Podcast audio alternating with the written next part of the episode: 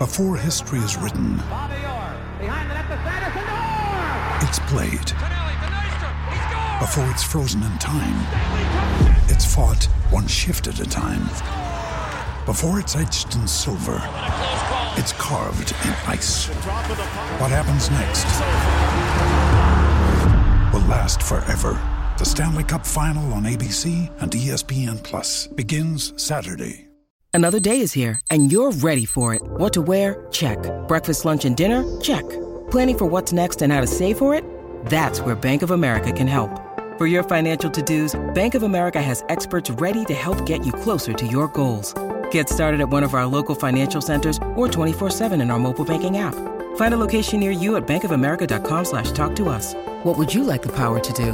Mobile banking requires downloading the app and is only available for select devices. Message and data rates may apply. Bank of America and a member FDIC. I'm Gerard Whateley. Here's a snapshot of Thursday, February 22. Phil Davis gave a glimpse into what Melbourne might be doing behind closed doors. They would have a meeting internally. I would presume the CEO, I would presume maybe the president would come in and you just put it all on the table and say, hey, this is the situation from like a, an administrative point of view. They would leave. This is what I would do. I would then have the, the coach, the GM, the captain speak and say, well, what are we going to commit to? What are we going to do? We need to, we either fracture or we galvanise here because every single, I think, football public is looking at the Melbourne Demons and what their first six rounds look like. And if there is fracturing at all, this talented list is going to be in a lot of trouble. That's going to be very difficult because what will happen is at round four, if they're two and two or one and three, what's the headline going to be? Culture no good, playing no good, blah, blah, blah.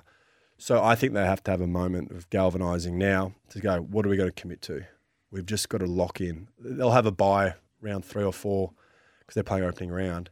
Can we get to there and reassess? But we need to galvanise, guys. This is what it's about. Let's remove distractions. Let's be on our best behaviour and let's lock in. I would think that would be the internal conversation because at the moment, I can only imagine the hallway conversations happening at AAMI Park. And Davis took us behind the scenes of the Giants 2019 campaign. But it was 2019. Um, we brought it in.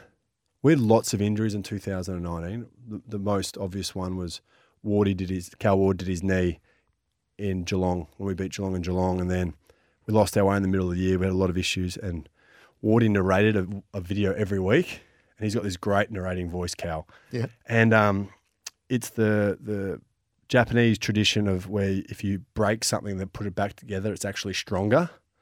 And so for the last eight weeks of the year, he would narrate a story of us playing and the story of this weekend's game. One, he was in rehab and it was awesome. And then underneath that as well was Conor McGregor. Um, we're not here to take part, we're here to take over. So we had like a dual thing, and that was Yeah. 2019. And then the absolute pinnacle was uh, before the grand final. Wardy did his video.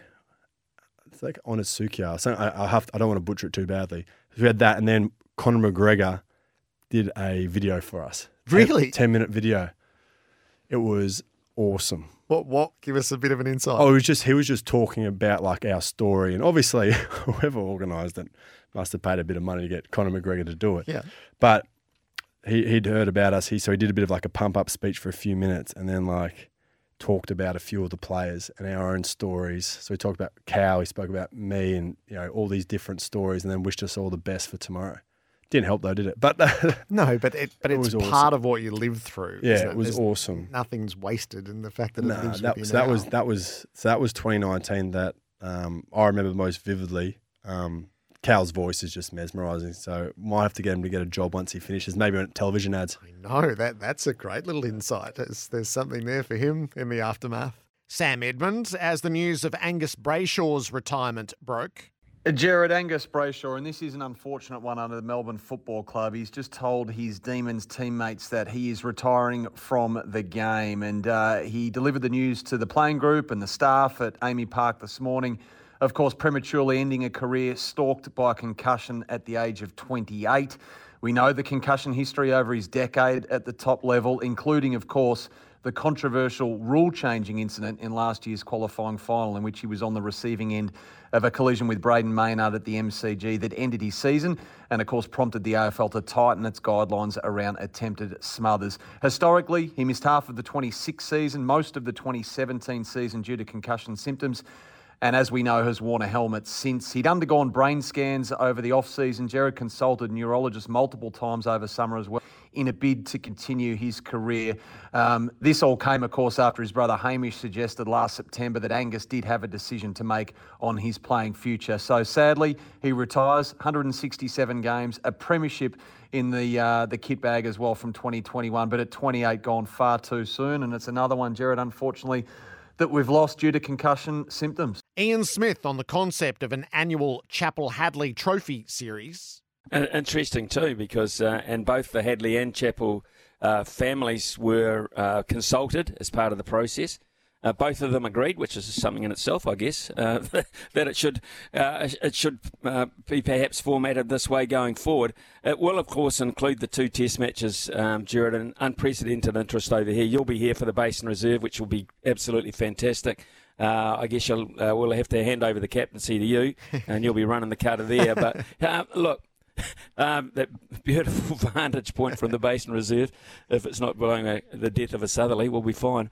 Uh, mate, honestly, uh, we're so looking forward to it. Sold out the first four days of the Basin. Uh, pretty much selling out too in Christchurch.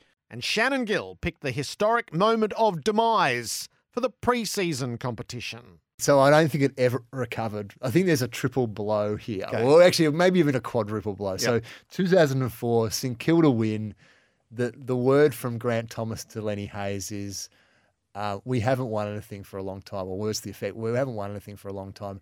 Don't look too happy because someone will. We're, we're playing Geelong again soon, and I don't want them to use it against us. Yep. So there's this iconic photo of them looking like they're at a funeral, standing on the dice with a with a one of the biggest looking, cups ever, stupid looking cup, wizard cup, one of the stupidest looking things you you could ever ever imagine. Um, uh, which that that that image kind of taints the rest of the history of it. The next year, Carlton um, want to win it, they win it, and up until that point, it had been a really good test case. If you did well in the Foster's Cup, you're probably going to do pretty well in the in the, the real season. Wooden spoon, and just to top it off, Michael Tuck is giving the Michael Tuck medal, and he'd sort of lost interest. He called he called it the Norm Smith medal. that's give, right. That's right. He, would forgotten that it was named after him, and he called it the Norm Smith Medal. Yep. He gives it to Brendan Fevola. So all those things combine, and then the top 2000. That's 2005. The Swans win the the real premiership.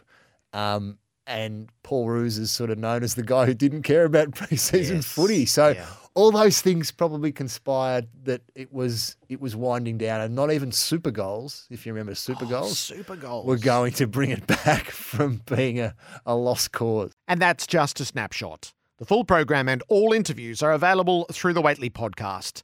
Subscribe at sen.com.au.